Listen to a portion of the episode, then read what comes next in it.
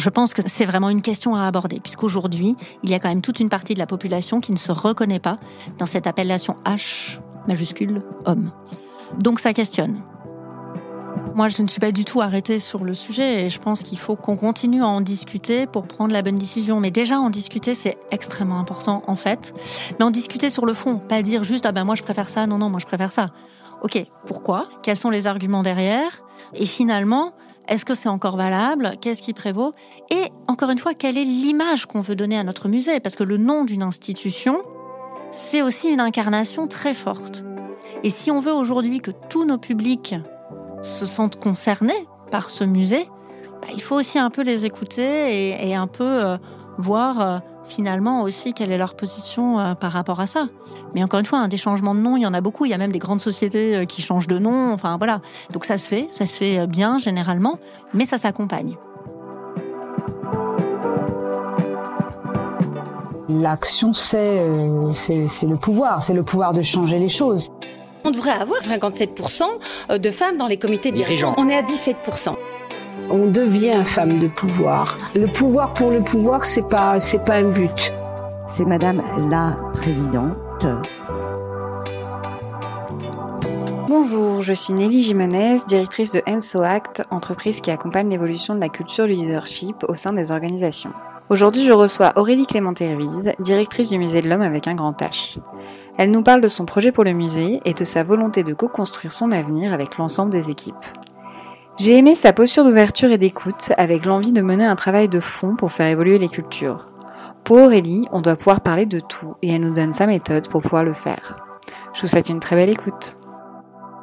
Bonjour Aurélie. Bonjour. Euh, merci beaucoup d'avoir accepté mon invitation. Je suis ravie de vous accueillir dans ce podcast. Vous êtes la directrice du musée de l'homme à entendre avec un grand H, comme on dit. Et ce depuis avril 2022, après avoir rejoint les équipes du musée un an avant comme responsable des expositions permanentes et temporaires. Avant cela, vous êtes restée 18 ans à l'Institut du monde arabe, dont 9 ans comme directrice du département des expositions. Et vous êtes également professeur d'université à Paris Sorbonne Abu Dhabi et à l'école du Louvre. Ça ne va pas sans dire que vous êtes la première femme directrice du Musée de l'Homme. Euh, je crois que c'est le titre le plus souvent publié de tous les articles concernant votre nomination. Nous avons un peu parlé de cette dissonance, mais surtout, dans nos premiers échanges, ce sont des questions propres à beaucoup de directrices qui ont émergé. Quand postuler pour un poste? Que faire des petites phrases qui ne semblent pas déplacées mais qui pourtant ne sont dites qu'à vous? Comment finalement prendre pleinement sa place? Bref, ce sont des sujets que j'ai eu envie d'approfondir avec vous dans l'univers de la culture qui est le vôtre. Et vous, qu'est-ce qui vous a donné envie de participer à ce podcast? C'est justement de partager mon expérience, en fait, euh, mon parcours professionnel et euh, comment je suis arrivée à ce poste, parce que je pense qu'aujourd'hui, il y a encore euh, beaucoup de personnes, et notamment des femmes, qui se sous-estiment et n'osent pas. Moi, le message que j'aimerais faire passer, c'est simplement, il faut oser, à partir du moment où on a l'envie, c'est la base. Hein. On peut aussi ne pas avoir envie de faire carrière et ce n'est pas grave, mais si on a envie, il faut oser et pas se dire ah je suis pas légitime ou non non mais c'est pas pour moi ça va être compliqué.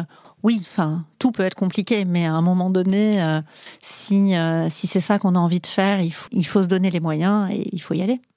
Vous avez toujours envie de faire ça? Vous êtes projetée comme directrice de musée? Je ne sais pas si je me suis projetée comme directrice de musée. En tout cas, j'ai toujours eu envie de travailler euh, dans la culture. Moi, j'ai fait euh, toutes mes études à l'école du Louvre. J'ai commencé à travailler euh, tout de suite, très tôt. J'ai eu beaucoup de chance parce que, effectivement, je n'ai pas eu de période sans emploi où j'ai vraiment travaillé en continu. J'ai toujours attrapé les opportunités au vol. Ce qui m'intéresse, en tout cas, dans, dans ce métier, c'est partager la culture, faire découvrir l'histoire, euh, ouvrir des portes et ouvrir les esprits en fait à plein d'univers différents qu'on ne connaît pas forcément. Après la fonction en tant que telle, non, je me disais pas euh, tiens, je vais être directrice de musée. Euh, c'est plutôt une évolution qui m'a paru naturelle au fur et à mesure, en fait, des postes que j'occupais. J'avais effectivement envie d'évoluer, c'est-à-dire pas faire toute ma vie la même chose, puisque j'ai commencé à travailler vraiment euh, petite main sur les expositions, et puis euh, voilà, je suis montée en grade au fur et à mesure. Et ça me paraissait presque naturel, finalement, d'arriver à évoluer professionnellement, à monter les échelons. Et quand l'opportunité de ce poste s'est présentée, euh, je n'ai pas beaucoup hésité. Comment ça s'est passé? Parce que vous avez fait 19 ans euh, au, au, Musée du Monde Arabe. Et ensuite, vous êtes finalement rentré comme responsable, je crois, hein, d'exposition. De, euh, donc, euh, et ça a duré quoi, un an et demi? Ouais. Vous saviez que vous alliez devenir directrice à ce moment-là? Absolument pas. Non, non. En fait, je suis restée effectivement très longtemps à l'Institut du monde arabe où j'ai occupé des fonctions différentes. C'est aussi pour ça que j'ai eu ce temps très long. J'ai pu finalement euh, ouvrir mon champ à plein de domaines différents. Et euh, c'était extrêmement enrichissant. Et puis à un moment donné, je me suis rendu compte que j'avais fait un peu le tour quand même de toutes les opportunités euh, que j'avais sur ce poste, qui ont été très nombreuses. Il y a eu le Covid qui est passé par là, une envie de changer, peut-être l'âge aussi, je ne sais pas. En tout cas, je me suis dit que il était temps que j'aille voir ailleurs, que j'étais très bien là où j'étais à l'Institut du monde arabe, mais que justement, j'avais peut-être besoin de ne pas euh, rester dans cet univers qui me convenait parfaitement et de me challenger un peu. J'ai tout simplement répondu à une annonce pour être voilà responsable des expositions au Musée de l'Homme, qui est un musée qui euh, qui m'avait toujours attiré justement par son profil un peu atypique pas un musée de beaux-arts, à la frontière entre sciences, arts, musée d'anthropologie. Donc voilà, je trouvais qu'il y avait un vrai challenge stimulant pour moi. Et quand je suis arrivée là-bas, je ne savais absolument pas qu'il y allait avoir un changement de direction. L'opportunité, en fait, en cours d'année, était face à moi. Et là, dès que j'ai su que le poste allait être vacant, j'ai su aussitôt, en fait, que j'allais postuler. Comment ça s'est passé? Vous avez dit en introduction, il faut oser. Donc si on parle d'oser, ça veut dire qu'on parle quand même de courage, on parle de se dépasser un peu. Euh, comment ça s'est passé pour vous? Vous êtes enfin, pour euh, oser finalement postuler à ce poste-là? Bah, oser, mais enfin, ce que je disais, c'est que ça m'a paru aussi quasiment naturel. Je sais pas, c'est vrai que voilà, moi je suis arrivée dans une nouvelle institution, donc j'ai pris la mesure du poste, de l'institution. C'est toujours un challenge hein, quand on arrive dans une institution qu'on connaît pas. Voilà, il faut s'intégrer dans ce qui existe déjà. Euh, là, c'est quand même le musée de l'homme, c'est quand même une grosse institution puisque euh, c'est un musée très ancien avec des équipes qui sont là depuis longtemps. C'est une institution publique qui est un des sites du Muséum national d'histoire naturelle, donc avec une organisation euh, matricielle assez complexe quand on arrive. Donc il y avait toute cette phase finalement d'adaptation au poste. Et puis c'est vrai que quand j'ai su que le directeur allait quitter ses fonctions, tout de suite, je me suis posé la question, en fait, de me dire, mais est-ce que finalement, c'est pas ça que j'ai envie de faire? Et je me suis très vite dit, euh, oui, en fait, ça m'intéresse, justement. Donc voilà, il y a un côté à la fois très très évident dans mon parcours euh, d'avoir cette évolution qui finalement s'est faite très vite, mais c'est un peu un concours de circonstances. C'était pas du tout planifié en amont et de pas non plus se poser trop de questions sur est-ce que j'en suis capable, comment je vais faire.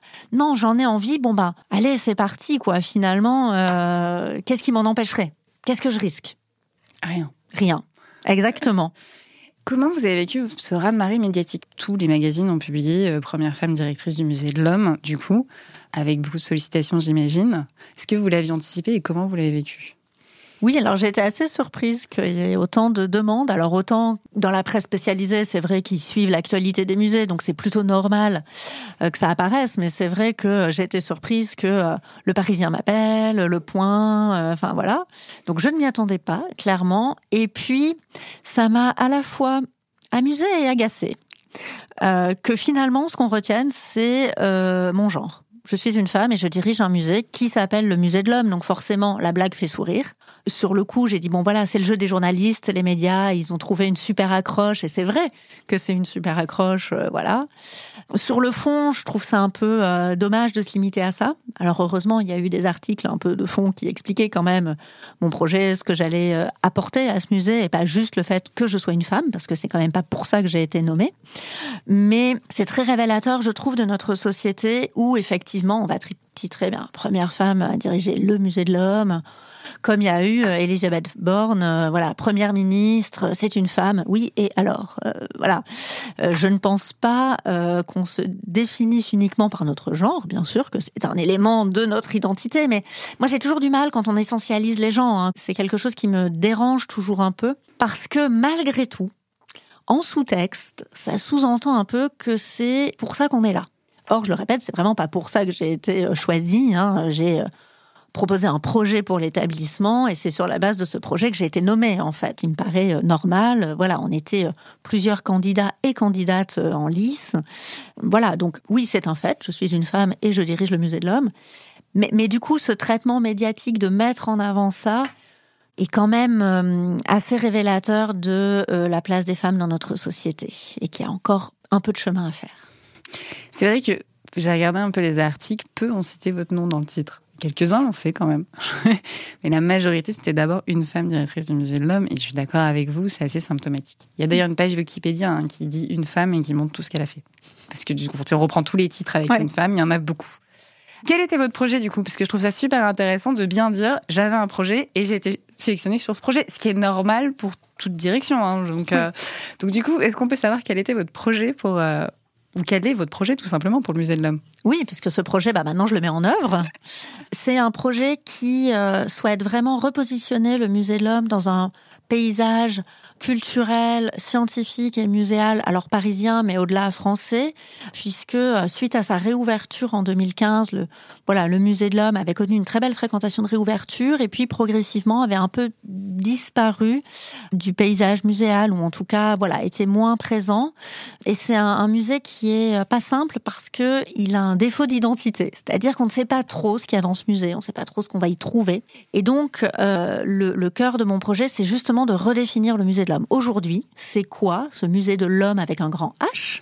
Et d'ailleurs, on peut questionner hein, le nom de ce musée dans notre société française, puisqu'on est à Paris, euh, du 21e siècle. Donc, essayez vraiment de le redéfinir pour le plus grand nombre, pour que tout le monde sache que ce musée existe et qu'est-ce qu'on va y trouver dedans. C'est pas simple et ça passe par finalement deux moyens, à la fois euh, retravailler la programmation. On a une galerie permanente, mais on sait très bien aujourd'hui que dans la surenchère euh, culturelle, ça ne suffit pas. Donc il faut une programmation active, assumée, qui permette justement de tracer peut-être un, un, fil ou en tout cas donner des éléments de compréhension sur ce qu'est ce musée.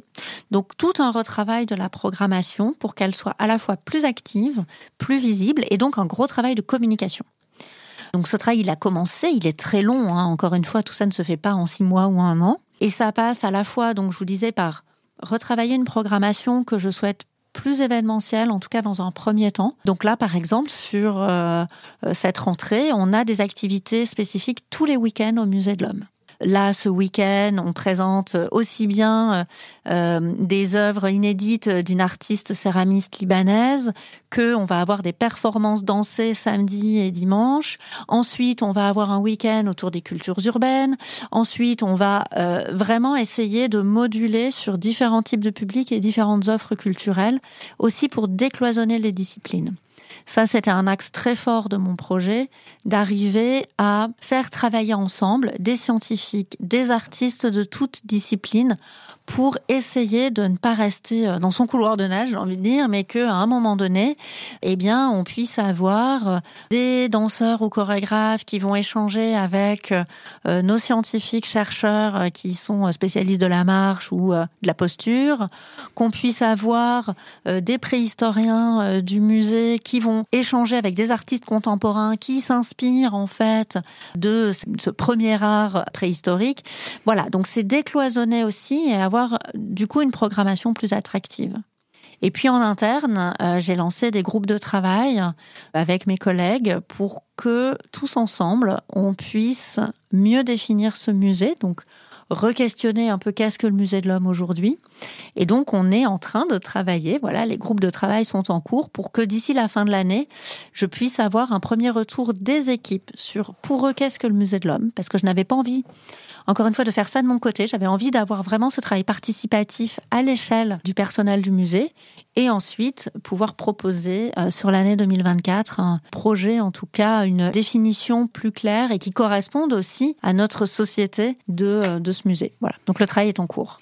Alors, on parle d'une institution, parce qu'un musée, c'est une histoire, euh, ça, marque aussi notre culture et, notre pays. Et en même temps, euh, toutes les problématiques que vous soulevez là, euh, je le vois dans toutes les organisations, de la start-up à la plus grande organisation ou plus ancienne organisation je me dis c'est un, vrai chantier entre guillemets. Je mets vraiment des guillemets à mon chantier, mais c'est pas évident. C'est-à-dire qu'on passe de quelque chose de vraiment collaboratif, co-constructif, sur quelque chose qui est vraiment ancré et enraciné. Comment est-ce que vous avez abordé ça pendant des institutions? J'imagine que c'est pas une habitude. Non, pas du tout. Il y a deux chantiers en parallèle, donc un plutôt euh, sur euh, les partenaires, si j'entends bien, et un plutôt en interne. Mm. Donc déjà, commençons par l'interne. Comment est-ce que vous avez abordé cette démarche, ne serait-ce qu'avec votre comité de direction, et puis surtout avec les équipes, pour Ouais. réussir à les engager?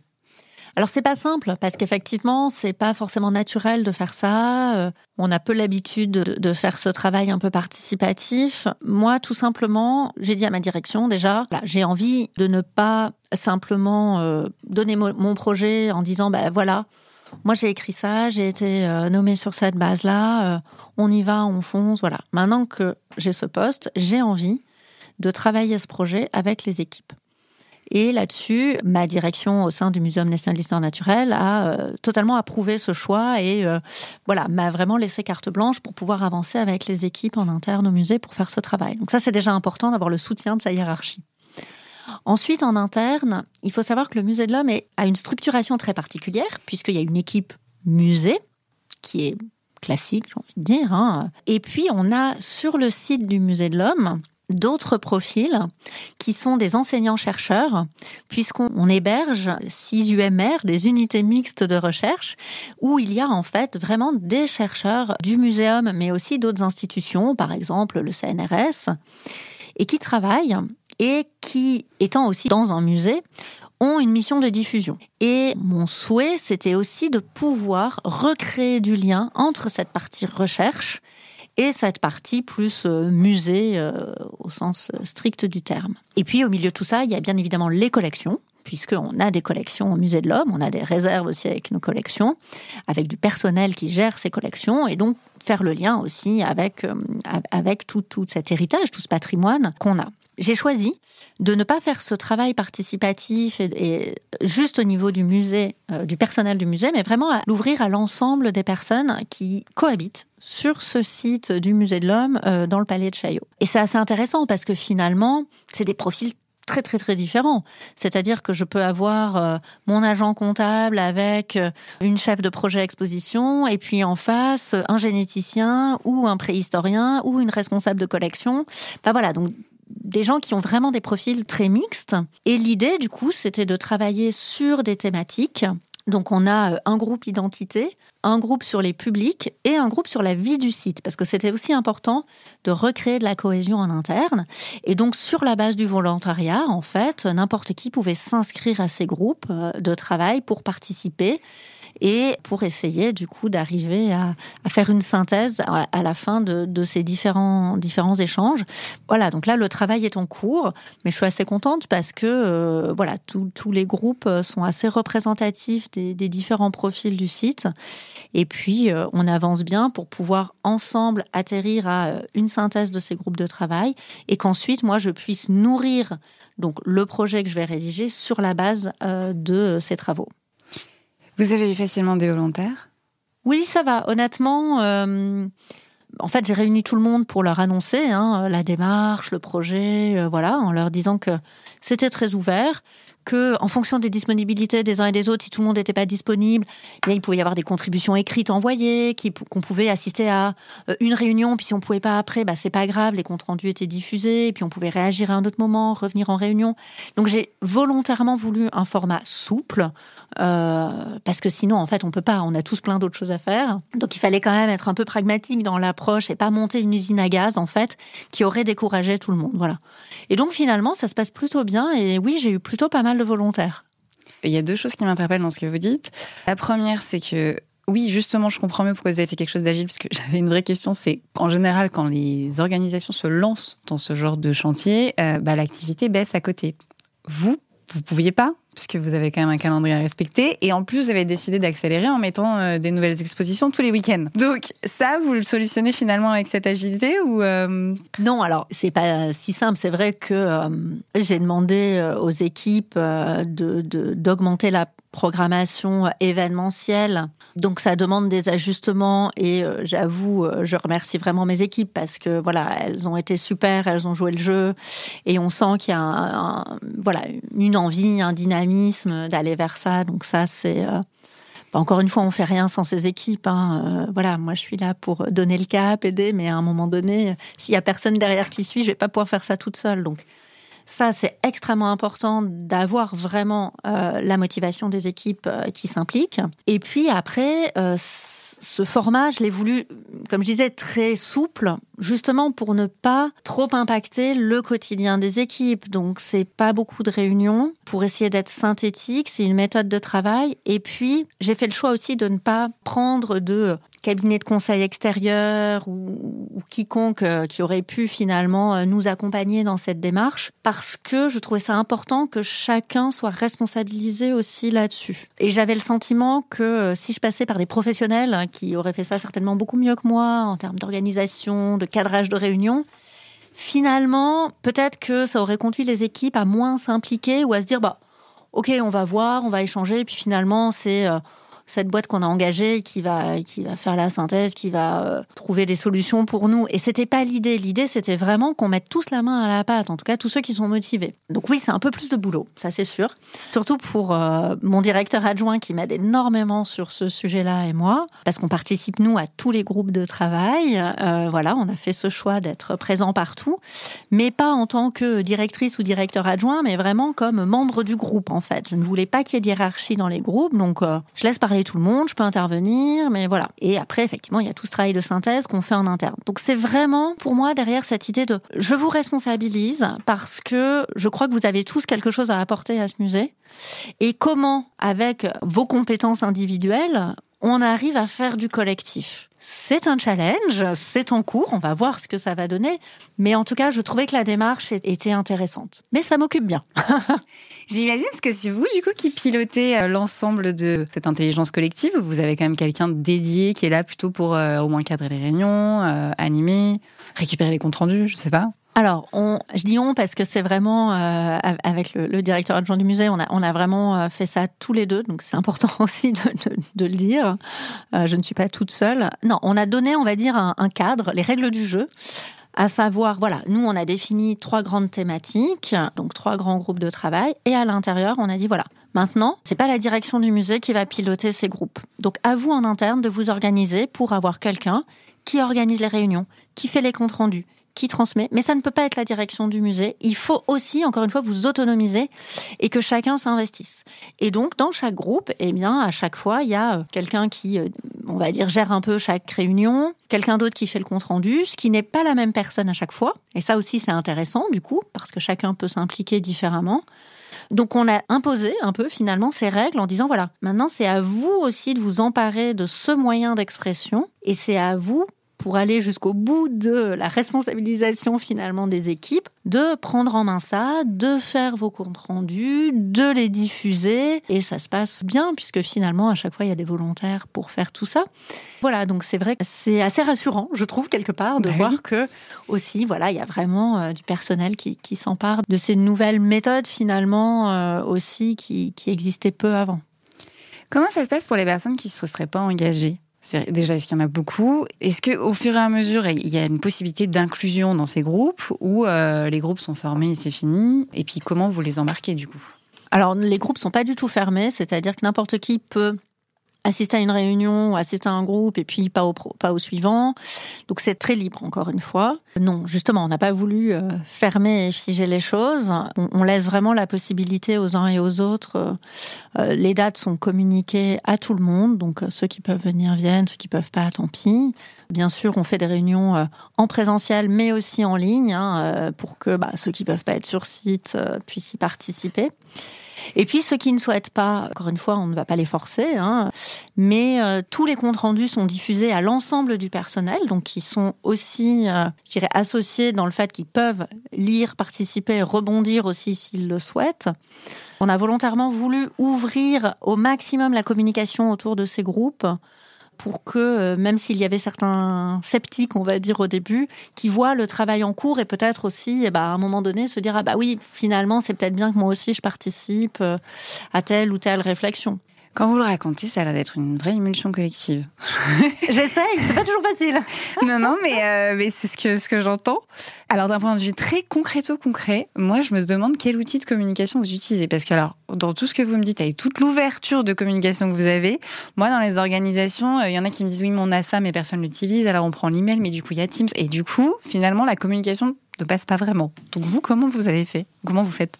Eh ben, en fait, on a créé des groupes Teams, tout simplement. Ok. Voilà, qui sont ouverts à, à tout le monde, euh, à l'échelle du musée. Ok. et où on met aussi bien euh, tous les documents de compte rendu ou les documents qui peuvent servir à la réflexion. Par exemple, on peut mettre des enquêtes de public, ce genre de choses qui nourrissent la réflexion des groupes et qui peuvent être aussi du coup des espaces d'échange. Voilà, on a on s'est dit que c'était l'outil le plus simple, qu'on avait tous en interne, et que comme ça, bah, tout le monde peut aller voir euh, à tout moment et peut échanger si besoin euh, via cet outil Teams. Voilà. Parfait. Et du coup, j'imagine que la direction, là je parle pas forcément que de vous, de vous, votre directeur adjoint et les différents directeurs du musée sont aussi impliqués sur ces, sur ces teams et ils regardent et en communiquent. Oui, oui, bien sûr. Mais même au-delà, c'est-à-dire que la direction du Muséum national d'histoire naturelle dont on dépend peut aussi euh, regarder et euh, voir euh, où est-ce qu'on en est de, de, de, notre travail. Enfin voilà, c'est quelque chose qu'on assume aussi au niveau de l'établissement en fait. Non, je vous posais la question, je le précise parce que euh, moi très souvent j'ai vu aussi ces émulations, mais sauf que euh, la direction s'en détachait en disant bah ça bouge et puis on verra après. Et c'est vrai que du coup c'est compliqué ensuite de, de, de ce que les gens s'impliquent. Alors qu'en général quand c'est vu à tous les niveaux et qu'on voit que ça a vraiment vraiment pris en compte, c'est important et ça va vraiment être utilisé, bah là c'est vrai qu'il y a une vraie émulsion. La difficulté, en, tout cas moi que je que, que je perçois et à laquelle je suis vigilante, c'est beaucoup de gens m'ont dit ok bon on échange c'est super euh, voilà on discute euh, on imagine des choses mais concrètement qu'est-ce que ça va donner après? Voilà ça je l'ai entendu euh, quasiment par tout le monde. Sauf qu'en fait je peux pas répondre à ces questions puisque c'est trop tôt. Ça va dépendre aussi de ce qui va être dit et fait dans ces groupes de travail. Mais là où j'ai tout de suite prévenu, j'ai dit attention, ces groupes de travail, c'est pas non plus la liste au Père Noël en fait. Parce qu'à un moment donné, on pourrait se dire oui, alors on pourrait faire tel projet, ce serait génial, mais en fait, c'est totalement hors budget, euh, avec des équipes pléthoriques que nous n'avons pas. Bah non, en fait, c'est hors de propos. Donc, dans le cadrage que j'ai fait au début, je leur ai bien dit voilà, il faut réfléchir aussi avec les moyens que nous avons aujourd'hui. C'est-à-dire qu'on ne parte pas dans une idée chimérique d'un musée que nous n'aurons jamais finalement, parce que là, ce serait extrêmement déceptif. Donc c'est de dire, voilà, aujourd'hui, il faut qu'à moyen constant, en termes budgétaires, en termes euh, humains, on puisse réfléchir et euh, voir comment on fait évoluer le musée. Mais c'est encore une fois pas du tout euh, des, des, souhaits détachés de la réalité, sinon ce serait contre-productif et on ne nous prendrait pas au sérieux surtout. Ce cadre dont vous parlez, euh, vous le remettez un peu à chaque fin de réunion, vous revérifiez par rapport aux propositions qui sont faites ou vous l'avez mis une fois et vous verrez à la fin? Non, je l'ai mis une fois au début. En tout cas, je l'ai mis dans, cette première réunion plénière euh, euh, où j'avais bien expliqué les choses et je l'ai redit au début de chaque premier groupe de travail. Là maintenant, je crois que c'est bon, ça a été intégré. Si vraiment je vois qu'on part, enfin voilà, qu'on dévie trop, là je dis attendez, là c'est sympa, mais on va pas y arriver en fait, parce que là il me faudrait huit personnes en plus, c'est pas possible. Alors, je trouve ça super intéressant que vous disiez que euh, vous pouvez pas savoir exactement quel va être le résultat, et tant mieux, euh, bien que c'est ce sera pas une chimère, comme vous le dites très bien. Par contre, est-ce que vous avez quand même une idée de comment vous allez le restituer, à défaut de savoir de ce qu'il y a dedans, c'est-à-dire comment est-ce que vous comptez restituer ça aux équipes a posteriori, donc en 2024 L'idée, c'est d'avoir une synthèse écrite qui va être le reflet à la fois de ces groupes de travail, mais aussi quand même de la vision que je porte et euh, du projet que j'ai proposé pour le musée. Ce sera vraiment une synthèse de, tout ce travail-là. Et outre euh, donc ce document écrit, l'idée c'est de pouvoir en faire une restitution euh, orale, enfin vraiment de réunir tout le monde, donc à l'échelle du musée pour que on la partage, et à l'échelle du Muséum national d'histoire naturelle, donc dont on dépend, pour aussi partager ces euh, orientations avec l'ensemble des équipes au-delà du site du musée de l'homme. Le musée dont vous dépendez de le euh, musée de l'homme et l'histoire naturelle, pardon, ils en pensent quoi de votre démarche? Ah ben ils sont euh, plutôt pour. ils la voient comment en fait? Ils la voient comme un moyen à la fois de fédérer des équipes et euh, d'instaurer plus de dialogue qui s'était un peu rompu avec le temps et de réaffirmer aussi ce qu'est ce musée, parce que tout le monde euh, s'accorde à dire qu'aujourd'hui, effectivement, l'identité de ce musée n'est pas claire. Voilà. C'est un musée qui est très ancien, puisque à l'origine, c'était le musée d'ethnographie du Trocadéro, hein, dès la fin du 19e siècle. Il a été euh, transformé en musée de l'homme en 1938 euh, sous Paul Rivet avec notamment l'arrivée des collections d'anthropologie biologique euh, du Muséum national d'histoire naturelle qui sont arrivées sur le site du Musée de l'Homme. Et donc leur rattachement au Muséum national d'histoire naturelle date de 1938 aussi. Donc voilà, on a cette histoire très longue. Et puis, il y a eu, dans les années 2000, une rupture très forte, puisque avec la création du musée du Quai Branly, il y a toutes les collections d'ethnologie qui sont parties au musée du Quai Branly. Et donc, il a fallu redéfinir finalement ce qu'était le musée de l'homme avec le départ de ces collections. Donc ce travail a été euh, fait à l'époque avec la réouverture du musée en 2015, mais il n'a peut-être pas été fait jusqu'au bout parce qu'il faut aussi imaginer qu'il y avait eu quand même le traumatisme de ce départ des collections pour le Quai Branly qui était très douloureux encore pour les équipes en place de se voir amputer finalement d'une grande majorité de leurs collections. Donc il y a eu ce nouveau projet en 2015 qui a permis d'avoir un, musée euh, contemporain, euh, complètement rénové, euh, mais du coup avec un autre discours, puisque toute la partie qui concernait l'ethnologie et l'ethnographie était, était partie au Quai Branly. Donc il fallait redéfinir les choses. Donc en fait, ils ont ouvert la voie avec cette réouverture en 2015. Et puis moi, en arrivant, je me suis dit, bah, ça ne suffit pas. Il faut aller plus loin. Et euh, même s'il y a eu cet énorme travail fait par mes prédécesseurs, il faut continuer ce travail. Et aujourd'hui, la société en 2023 n'est pas la même qu'en 2015. On peut se dire c'est pas si vieux pourtant. Il y a quand même eu deux trois changements dans nos sociétés qui font que oui, il est important de continuer ce travail et de mieux savoir comment on positionne ce musée de l'homme avec un grand H. Post-MeToo, c'est pas simple euh, dans ce paysage culturel. Du coup, avec cette ère post-MeToo, vous avez dit, il y a eu beaucoup de choses qui ont changé ces dernières années. En quoi ça impacte finalement le musée de l'homme avec un grand H, tout ça? Bah déjà, euh, la question qu'on me pose quand même le plus souvent, c'est euh, ah mais le musée de l'homme quand même, euh, quand est-ce qu'on change de nom? Et qui est une vraie question légitime. Et donc, comme c'est une vraie question légitime, on a lancé un groupe de travail en interne sur ce sujet. Encore un. Et alors, du coup? Alors, nous n'avons pas encore les conclusions. Mais effectivement, je pense que c'est vraiment une question à aborder, puisqu'aujourd'hui, il y a quand même toute une partie de la population qui ne se reconnaît pas dans cette appellation H majuscule homme. Donc ça questionne. Et effectivement, moi j'ai plutôt tendance à utiliser le terme humanité pour être plus englobant, plus inclusif. Euh, la nouvelle définition des musées, hein, qui est sortie l'an dernier à travers l'ICOM, hein, le Conseil international des musées, met ce mot dans la définition actuelle du musée, ce mot inclusif. Et effectivement, aujourd'hui, je trouve que le mot humanité est plus juste et plus inclusif que le mot homme avec un grand H. Voilà. Donc ça, c'est une position personnelle et euh, je ne pense pas qu'il faille non plus euh, changer les noms d'institutions comme ça sur un coup de tête ou pour un plaisir personnel. Ce serait quand même assez euh, égoïste. Donc c'est pour ça que c'est important d'en parler ensemble. Et c'est assez intéressant de voir qu'en interne, le débat a fait rage. Hein. Il y a vraiment des partisans de non, non, c'est historique, il faut absolument garder le nom du musée. Et d'autres qui disent non, mais attendez, là maintenant, il faut faire évoluer les choses parce que ça ne correspond plus non plus à notre société. Moi, ce que je me dis, c'est que le musée, en fait, il a déjà changé de nom en 1938, puisque c'était le musée d'ethnographie du Trocadéro, et qu'en 1938, il est devenu musée de l'homme ça ne me choquerait pas, effectivement, qu'on puisse encore faire évoluer euh, le nom du musée. À l'inverse, moi, ce que je demande, par exemple, maintenant à mes équipes, c'est globalement dans les textes qu'on écrit, d'essayer de remplacer systématiquement le homme avec un grand H par humain, humanité, enfin en tout cas le mot qui convient le mieux dans la phrase, mais d'essayer de limiter, en dehors de cette appellation au musée de l'homme, euh, ce terme, encore une fois, dans un souci d'être plus inclusif euh, auprès de l'ensemble de nos, de nos publics. Oui, c'est en effet un grand changement parce qu'en fait, si je me trompe pas, euh, le musée de l'homme, ça va aussi avoir un impact sur les sciences de l'homme en fait, parce que c'est ce que vous êtes directement lié. Vous l'avez dit, vous avez des chercheurs. Il y a eu aussi un grand débat là-dessus. Euh, les universités ne sont pas pour aujourd'hui, enfin pas toutes, hein, j'imagine, mais en tout cas, homme avec un grand H à gagner sur être humain.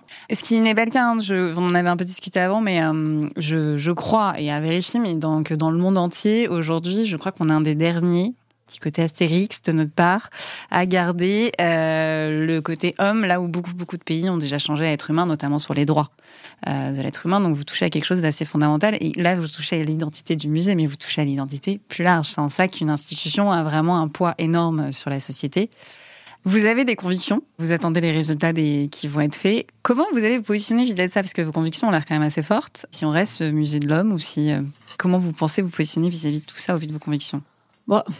Je n'ai pas l'âme d'une révolutionnaire, donc euh, je suis plutôt démocratique dans mon approche, donc euh, j'écouterai. Je pense que c'est un sujet trop important pour ne pas entendre les deux camps finalement, parce que c'est un peu ça. Effectivement, moi je suis assez convaincue qu'il faudrait faire évoluer le nom de ce, de ce musée. Maintenant, euh, je pense que c'est un travail collectif peut-être de convaincre ceux qui ne le pensent pas, de comprendre pourquoi euh, ils sont aussi attachés à ce nom et de voir si on peut ensemble faire évoluer un petit peu cette approche autour du, nom du musée. Mais, euh, mais oui, c'est de toute façon euh, un débat beaucoup plus global. Hein, on le voit, que ce soit la féminisation des noms, que ce soit, c'est effectivement ce débat entre quand on dit est-ce que c'est les droits de l'homme ou les droits humains. Enfin bon, voilà, tout ça, ça participe finalement du même élan. Donc on verra. Moi, je ne suis pas du tout arrêtée sur le sujet et je pense qu'il faut qu'on qu'on continue à en discuter pour prendre la bonne décision. Mais déjà, en discuter, c'est extrêmement important, en fait. Mais en discuter sur le fond, pas dire juste, ah ben moi je préfère ça, non, non, moi je préfère ça. Ok, pourquoi? Quels sont les arguments derrière? Euh, Et finalement, est-ce que c'est encore valable? Qu'est-ce qui prévaut? Et encore une fois, quelle est l'image qu'on veut donner à notre musée? Parce que le nom d'une institution, c'est aussi une incarnation très forte. Et si on veut aujourd'hui que tous nos publics se sentent concernés par ce musée, bah, il faut aussi un peu les écouter et, un peu euh, voir euh, finalement aussi quelle est leur position euh, par rapport à ça. Mais encore une fois, un des changements de nom, il y en a beaucoup. Il y a même des grandes sociétés qui changent de nom. Enfin voilà. Donc ça se fait, ça se fait bien généralement, mais ça s'accompagne. Je trouve ça super intéressant cette position de dire déjà ouvrons le dialogue. Je suis d'accord avec vous. En tout cas, je pense que ouvrir le dialogue, c'est déjà commencer à amorcer une transformation. Donc je trouve ça plutôt intéressant comme, posture. Dans la continuité de ça, je me demandais d'ailleurs, parce que je, crois que vous avez aussi participé à une émission qui s'appelle Femmes et pouvoir, je crois, hein, sur YouTube. Tout à fait. Donc euh, c'est un sujet qui vous parle quand même. Euh, quand on a discuté au début, vous m'avez dit que vous n'étiez pas militante, et là ça se traduit bien. Vous avez des convictions, mais vous êtes plutôt pour le dialogue et l'ouverture. Qu'est-ce qui vous motive à participer à ce genre d'interview sur les femmes et le pouvoir? Alors, vous me l'avez dit au début pour partager votre parcours, mais cette thématique, c'est la deuxième fois que vous l'abordez. Vous êtes quand même directrice du musée de l'homme avec un grand H, on vient d'aborder les grands sujets. La notion de femme et pouvoir, pour vous, ça évoque quoi? Ça évoque une évolution de la société. Ok. Et encore une fois, si je, si je parle sur ces sujets-là, euh, c'est parce que euh, j'ai la fonction qui me le permet maintenant et que j'ai trop souvent vu ou entendu autour de moi des jeunes femmes qui, euh, qui n'osaient pas. Et je pense pour de mauvaises raisons. Je pense que c'est euh, important d'avoir euh, des exemples très différents dans voilà avec des domaines de compétences différents, de voir que c'est possible, que ça existe, que non, on ne sacrifie pas forcément notre vie personnelle euh, parce qu'on a un poste à responsabilité, que c'est un peu d'organisation, mais on y arrive. Euh, parce que c'est souvent ça hein, qui est derrière. C'est, enfin, pour les femmes en tout cas. Euh, cette question, moi, on me l'a beaucoup posée. Je ne pense pas qu'on la pose à un homme. Donc ça, c'est quand même encore un vrai sujet, cet équilibre entre vie personnelle et vie professionnelle, qui impacte énormément les femmes. Et ça, moi, c'est quelque chose qui, pour le coup, me choque beaucoup, parce que ça ne devrait plus être le cas. On a tous le droit d'avoir une carrière professionnelle et d'avoir de l'ambition. Et on a aussi tous le droit de euh, d'avoir une vie personnelle euh, épanouie, euh, voilà. Et qu'on soit homme ou femme, hein, et l'un ne doit pas empêcher l'autre. Encore une fois, c'est une question d'équilibre, d'organisation parfois, parce que oui, tout ça prend du temps. Mais je trouve que c'est quand même un sujet qui est loin d'être réglé et qui, de coup, je pense aussi impacte beaucoup les femmes. Et c'est surtout pour ça que, que j'interviens sur ces sujets. Vous avez mis des choses en place au sein du musée de l'homme, du coup, pour euh, aider à cet équilibre, par exemple? Que ce soit homme ou femme, hein, d'ailleurs. Disons que moi, j'ai une approche assez pragmatique des choses, c'est-à-dire que, encore une fois, euh, j'ai bien conscience que, euh, en dehors du boulot, les gens ont une vie, hein, heureusement d'ailleurs, et que si un jour, ah bah il y a un souci parce que, je sais pas, le petit est malade ou oh là là, j'ai un problème, bah on s'arrange en fait, on s'organise. Donc J'essaie de leur dire, il y a de la souplesse. Moi, ce que je veux, c'est que vous soyez efficace dans votre travail. J'ai besoin de vous. Il y a un programme chargé. Et effectivement, je peux être très exigeante dans ce que j'attends de mes collaborateurs. À l'inverse, je suis pas non plus en train de dire euh, si quelqu'un vient me voir en disant ah là là j'ai un problème, faut que j'aille récupérer mon fils à l'école, il est 15 heures, euh, je suis désolée. Je dis bah oui, ok, très bien, ça arrive une fois, c'est pas grave, on s'organise, euh, tout va bien en fait, c'est pas grave en soi. Donc, enfin, j'ai plutôt tendance à avoir cette souplesse là en disant moi j'ai envie d'avoir des collaborateurs qui sont 100% dans ce qu'ils font Et je sais que s'il y a des choses qui ne vont pas à côté, ils ne seront pas 100% dans leur travail. Donc il vaut mieux parfois lâcher un peu de l'est sur certaines choses qui sont finalement pas très impactantes sur le travail, plutôt que d'être d'une rigidité euh, un peu ridicule. Et euh, c'est pas pour ça que la personne travaillera mieux, en fait. Voilà. Donc c'est plutôt ça. Après, moi, j'ai tenu, euh, en arrivant à ce que l'ensemble des collaborateurs euh, puissent faire une formation euh, sur les violences sexistes et sexuelles. Voilà, parce que je pense que c'est des sujets qu'il faut aborder aussi dans le cadre du travail, que parfois il y a des petites phrases qui n'ont pas lieu d'être, sans parler d'actes plus graves, hein, mais voilà. C'est vrai que j'ai dit à l'ensemble des équipes, il y a une formation obligatoire, tout le monde est censé la suivre sur les violences sexistes et sexuelles, parce que ça va nous permettre aussi de mieux travailler tous ensemble. Comment ça a été vécu cette formation? Plutôt bien. Ok. Non, non, euh, pour le coup, euh, les équipes étaient plutôt contentes euh, de suivre ça. Certains disaient, ah, on se rendait pas compte. Ah oui, finalement, c'est intéressant de, voilà, avec des cas précis, de réaliser aussi que certains comportements peuvent être déplacés. Voilà. Mais globalement, tout va bien. Hein. C'était pas un sujet, en tout cas, euh, en soi au musée, mais c'est plus de la sensibilisation, justement, pour éviter euh, que certains actes euh, ne se produisent. Je me pose la question plus largement, parce que même dans la définition des textes que vous écrivez, j'imagine qu'aujourd'hui, il faut faire attention, ou il y a une façon de tourner les phrases. Je me pose la question que c'est un impact même sur votre production, finalement, si je peux dire production. Alors, cette formation, non. Après, globalement, euh, effectivement, tous les textes qu'on produit, nous, on est très vigilants à la manière dont on aborde les sujets, aux mots qu'on utilise, mais globalement, en fait, hein, pas que sur ces sujets-là. L'idée n'est pas de heurter le public, mais au contraire, de donner euh, des faits, du contexte, d'expliquer. Donc, tous les textes qu'on rédige, euh, on porte une attention particulière à la manière dont on va tourner les choses. Mais ça, j'ai envie de dire, c'est le cas partout. Enfin, Honnêtement, quand je travaillais à l'Institut du monde arabe, il y avait des sujets parfois politiquement euh, sensibles. Bah voilà, on était aussi très très vigilants à la manière dont on abordait certains certains sujets. Mais comme partout, c'est sûr que ça fait partie de notre manière d'écrire finalement et de diffuser la connaissance euh, aussi. Je trouve ça super intéressant dans notre ère que nous appelons un peu cancel culture depuis un petit moment. Beaucoup de mal avec cette terminologie, mais vous aussi, apparemment, je précise parce que on ne vous voit pas, mais vous avez aussi un peu de mal. Là, c'est intéressant parce que vous êtes quand même une institution publique et vous dites on fait attention parce que l'idée, justement, c'est de passer les meilleurs messages, que ce soit entendable par tout le monde. Et j'ai l'impression que vous trouvez ça relativement normal, même plutôt normal en fait, et même professionnel, j'ai envie de dire.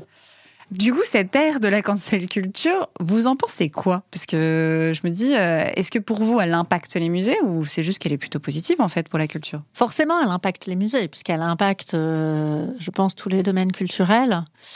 Je le disais tout à l'heure, moi, je suis toujours un peu euh, prudente. J'aime pas déboulonner les statuts. J'aime pas. Je suis pas pour réécrire l'histoire.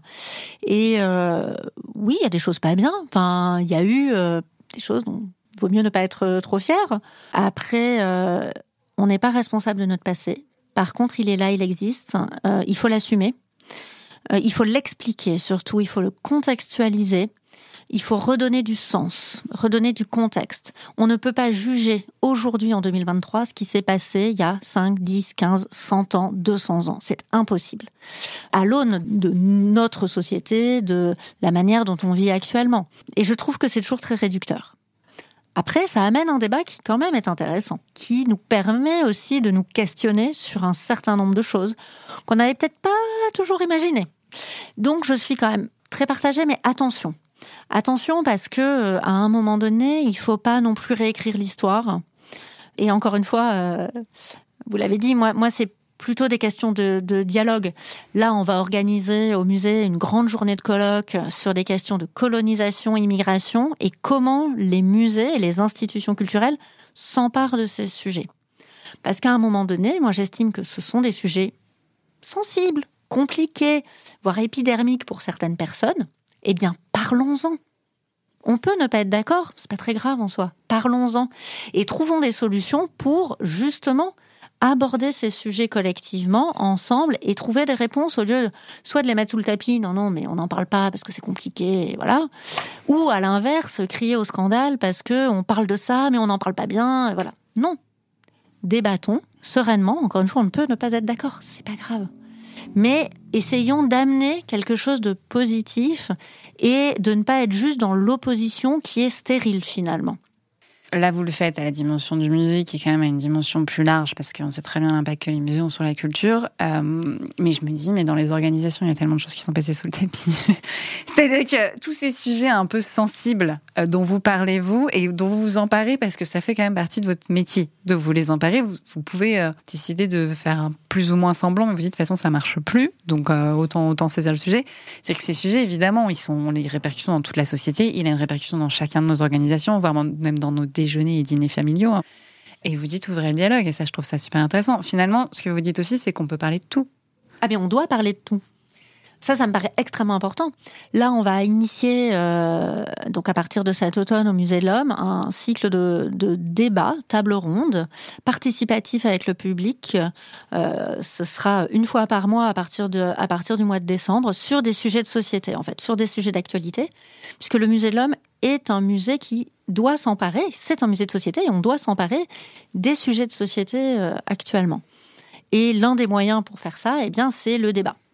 Donc, euh, à partir de décembre, on aura une fois par mois euh, une soirée où on va proposer, avec des thématiques différentes chaque mois, eh bien, un moment d'échange avec une table ronde avec des experts dans le domaine euh, choisi, et puis une, dimension participative avec le public qui sera dans la salle pour qu'il puisse aussi participer au débat et qu'on n'ait pas juste le regard d'expert, qui est important, hein, encore une fois, je le minimise pas du tout, et euh, le musée de l'homme est un musée euh, scientifique, c'est même essentiel, mais que cette science, finalement, soit aussi confrontée à euh, vous, moi, euh, n'importe qui dans le public, et qu'on puisse questionner les choses et mieux comprendre aussi euh, le positionnement des experts. Donc ça, voilà, c'est quelque chose effectivement de très concret qu'on met en place au Musée de l'Homme sur, euh, sur des sujets euh, où on va aborder bah, la question des droits humains, justement, la question de la liberté de la presse, euh, la question du genre, enfin voilà, tous ces sujets aujourd'hui qui parcourent la société et qu'on va essayer de mettre en débat dans notre musée. Sur ce sujet-là, vous faites, vous faites accompagner, par contre, pour, le coup, pour bien cadrer les choses. Parce que c'est vrai que autant lancer une discussion co-constructive en interne avec beaucoup de gens ça peut partir très vite, très loin aussi, hein, mais, euh, mais c'est plus simple. C'est vrai qu'autant euh, ce genre de débat qui peut être relativement houleux, c'est pas évident. Même dans les organisations, dès qu'on fait ce genre, dès qu'on parle de ce genre de sujet, soit tout le monde se tait, soit il y a une petite phrase qui laisse passer. Donc, euh, donc ok, intéressant à savoir. je vais revenir sur quelque chose qui n'a rien à voir avec notre conversation. Je vais revenir au tout début de votre carrière, parce que donc, vous avez commencé comme responsable d'exposition, et l'exposition, c'est votre métier premier. Alors, c'est peut-être ma vision personnelle des choses, on peut-être me contredire, mais pour moi, euh, la personne qui s'occupe de l'exposition, c'est plutôt la personne dans l'ombre. C'est-à-dire que vous le faites avant. Après, euh, le public ne voit pas forcément. Vous êtes la personne qui orchestre tout. C'est grâce à vous qu'on a plutôt une, expérience intéressante de l'exposition. Mais vous êtes plutôt, c'est plutôt un métier d'ombre. Et après, juste quand vous êtes même passée directrice d'exposition, vous avez parlé de rayonnement international. Euh, vous prenez finalement beaucoup plus de lumière, beaucoup plus de place. Comment ça s'est passé cette transition pour vous? Encore une fois, assez naturellement, c'est vrai que euh, quand on, organise une exposition, on est plutôt dans l'ombre. Et puis, au fur et à mesure, euh, quand je suis devenue commissaire d'exposition, non seulement il fallait organiser l'exposition, mais il fallait aussi euh, la promouvoir auprès des médias, notamment. Donc, il y a déjà cette partie de lumière, pour reprendre l'expression, qui faisait partie intégrante en fait du boulot, c'est-à-dire qu'il faut à la fois concevoir un projet, le structurer, le monter, mais il faut aussi pouvoir entre guillemets le vendre. Après, effectivement, dans ma carrière, j'ai évolué sur aussi la diffusion des, projets qu'on montait à savoir aller trouver des partenaires pour organiser des coproductions, envoyer les expositions en itinérance. Donc là, c'est dans un réseau professionnel, mais du coup, ça oblige aussi à bah, savoir communiquer, euh, donner les bonnes infos, se positionner, voilà. Donc en fait, finalement, cette euh, mise en lumière, elle a été euh, progressive et elle a touché différents niveaux, en fait, dans mes expériences professionnelles euh, précédentes. Je vous pose la question parce que très souvent, quand j'ai des invités, en fait, quand elles deviennent directrices générales, elles se disent j'étais pas prête à toute cette exposition, parce qu'en fait, il y a une grosse exposition médiatique à, ces postes-là. Donc, du coup, c'est intéressant. Vous, en fait, ça a été très, très graduel. Oui, moi, ça a été très graduel. Et du coup, enfin, ça fait maintenant plusieurs années, du coup, que j'ai cette ouverture auprès d'un certain nombre de médias. Et donc, l'habitude aussi, effectivement, de parler en public, de présenter, enfin voilà. Mais dans, mon champ professionnel, je participe à des conférences, des colloques, donc Ça permet aussi une aisance peut-être plus facile. Et, et alors, petit truc, moi, je généralement sur toutes les équipes que j'ai dirigées euh, et les personnes qui justement devaient à un moment donné être face publique, face média, eh bien j'ai proposé à tous mes collègues de faire une formation spécifique euh, justement pour être plus à l'aise. Parce que j'entends bien que c'est pas forcément évident pour tout le monde hein, de parler en public et voilà. Et donc euh, systématiquement, aussi bien à l'Institut du monde arabe que au Musée de l'Homme, j'ai proposé aux équipes concernées de pouvoir faire une formation en média training pour être plus à l'aise et avoir quelques petits trucs voilà qui les déstressent un peu et qui qui leur permettent tout simplement de d'affronter aussi cette partie du boulot. Du coup, ça les aide à se mettre en lumière. C'est ça. Je vais venir vers les dernières questions de, mon interview. Ce serait quoi le conseil que vous donneriez avant de devenir directrice générale en fait? Oh, J'aime pas trop donner des conseils. Euh, à vous-même, du coup. À moi-même. De continuer à oser, de ne pas s'arrêter euh, pour de faux prétextes ou parce que bah, parfois c'est un peu difficile. Bah oui, parfois c'est un peu difficile. Voilà, c'est peut-être ça en fait. Et puis toujours garder l'envie. Enfin, moi j'ai quand même la chance de faire un métier extraordinaire. Je suis absolument passionnée par ce que je fais. Je l'ai toujours été. Si j'ai choisi de travailler dans la culture, c'est pour ça, parce que c'est quand même un métier de passion. Euh, je me souviens d'amis de mes parents quand je leur ai annoncé que j'allais faire l'école du Louvre totalement affolée, disant mes parents, mon Dieu, mais c'est terrible, elle ne trouvera jamais de boulot, c'est terrible, comment va-t-elle faire? Bon, je les rassure, ça va. Mais c'est vrai que hum, c'est aussi parce que euh, moi, j'ai toujours été passionnée. J'adore continuer à apprendre, découvrir des, des, domaines que je ne connais absolument pas et je peux me passionner là-dessus, euh, ce qui parfois épuise mon mari. Mais euh, parce que quand je lui parle de momie à 23h30, il en a marre. Mais, mais, mais je pense que c'est ça qui me porte. Et, et je crois, enfin, honnêtement, que si on aime ce qu'on fait, on peut aller très loin. Donc je crois qu'il y a vraiment cette passion-là. Enfin, honnêtement, j'ai quand même la chance de faire un métier merveilleux dans un domaine passionnant avec des collègues qui m'apportent énormément. Donc toute cette émulation intellectuelle, pour moi, elle est centrale et je pense qu'il faut que chacun trouve finalement quel est son moteur professionnel. Moi, c'est ça voilà, c'est ça, c'est ça qui me fait avancer, c'est ça qui me plaît. Et je pense qu'il faut que chacun, à un moment donné, dans sa carrière professionnelle, se pose la question de quel est mon moteur professionnel. Et c'est ça qui, euh, à mon avis, euh, nous fait avancer dans la bonne direction.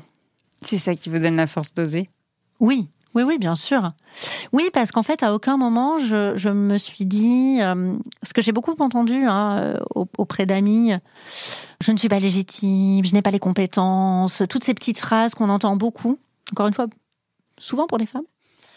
Oui, bah effectivement, hein, je ne sais pas tout sur tout, je fais des erreurs, euh, parfois ça marche pas, parfois ça marche heureusement, mais encore une fois, qui ne tente rien n'a rien et quel est le risque au final?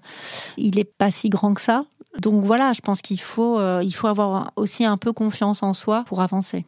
Qu'est-ce que vous souhaitez aux directrices d'aujourd'hui et de demain? De ne plus être assignées à leur genre. Ça veut dire quoi? Moi, je trouve qu'on aurait un peu euh, gagné, euh, si je puis dire, quand euh, on ne titrera plus la première femme directrice du musée de l'homme, en fait. Et que j'aurai une interview pour mon projet. Voilà. Je pense que quand ce sera devenu un non-sujet, là, on aura gagné tant qu'on met encore ça en avant, bon, bah, effectivement, c'est pas, c'est pas totalement l'idée. Après, encore une fois, hein, je le prends aussi parce que ça met en lumière l'institution. L'idée, c'est pas de me mettre en, lumière forcément moi, mais c'est de dire voilà, à travers moi, c'est aussi l'institution, c'est surtout même l'institution que j'incarne et ce que je veux en faire, le projet que je porte, et effectivement, ça participe de euh, ce rayonnement de l'institution.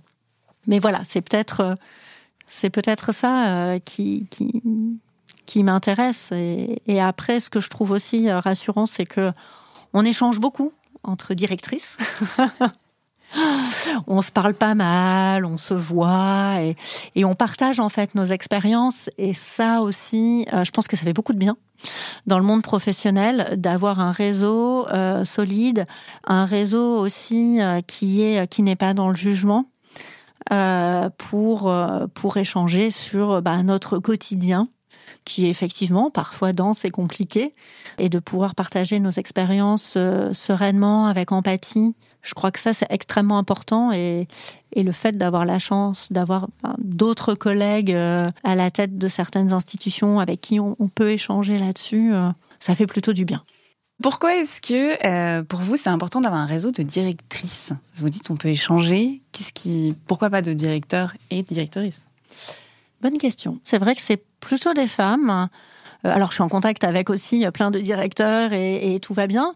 Euh, et il y en a avec qui j'échange de façon, euh, on va dire, euh, plus, euh, plus intense que d'autres. Euh, mais c'est vrai que c'est plutôt des femmes.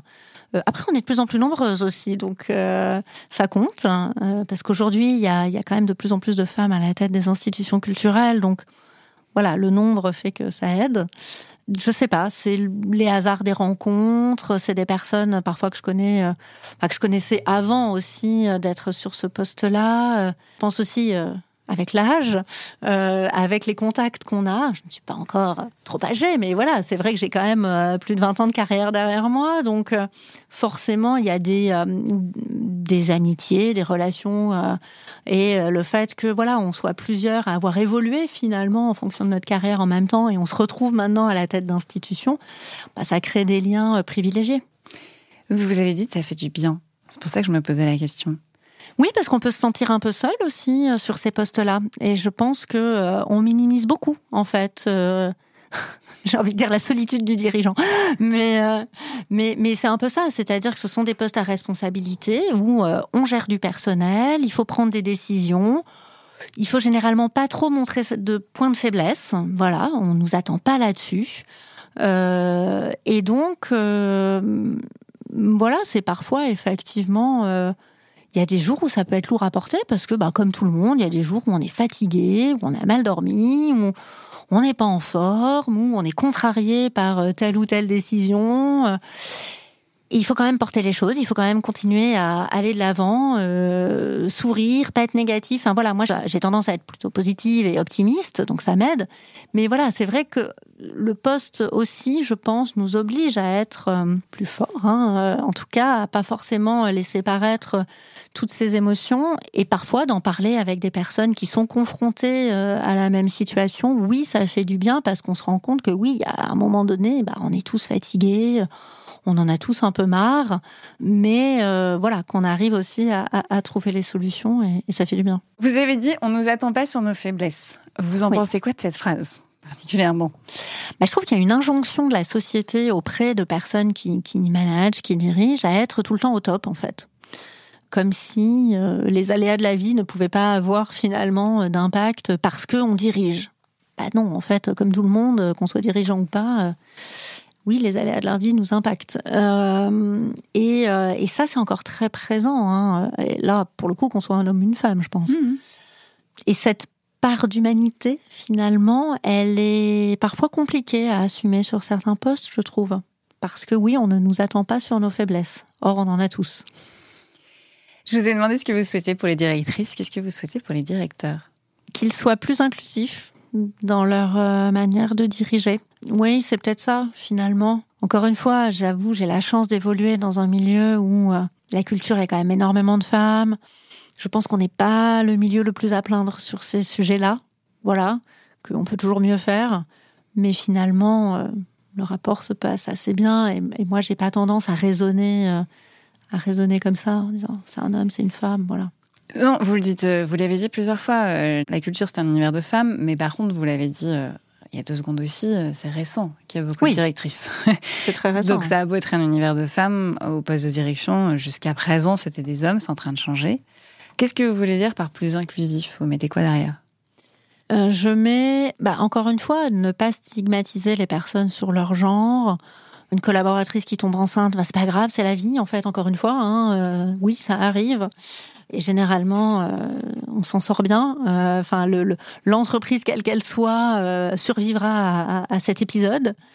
C'est des petites choses comme ça, en fait, qui devraient être des non-sujets et qui ne le sont pas toujours. Et dernière question, qu'est-ce qui selon vous doit changer dans les organisations ou la société pour arriver à une égalité de pouvoir? Femmes-hommes. Déjà, il faudrait qu'on puisse avoir les mêmes salaires. parce que c'est quand même un sujet fondamental. On ne pourra pas euh, faire l'impasse sur ce sujet-là. Voilà, ça c'est certain. Et puis, euh, je pense qu'il faut euh, éduquer les hommes et les femmes sur ces sujets aussi, avoir un peu de pédagogie. Il y a encore un peu trop de petites phrases paternalistes, ce genre de choses. Enfin, voilà, qui qui n'ont pas lieu d'être. Encore une fois, on dirait c'est pas bien méchant. Non, c'est pas bien méchant, mais c'est juste révélateur en fait d'un état d'esprit. Et euh, aujourd'hui, encore une fois, le genre ne devrait pas être un sujet. Euh, et tant que ça l'est, eh bien finalement, euh, ça peut être un problème. Voilà. Merci beaucoup. Merci. Si cet épisode vous a plu, dites-le moi dans les commentaires et avec des étoiles. Vos retours sont précieux, vos partages aussi, si vous pensez que cet épisode peut parler à votre entourage. Vous pouvez suivre le podcast sur Instagram et LinkedIn, et je vous retrouve avec plaisir au prochain épisode.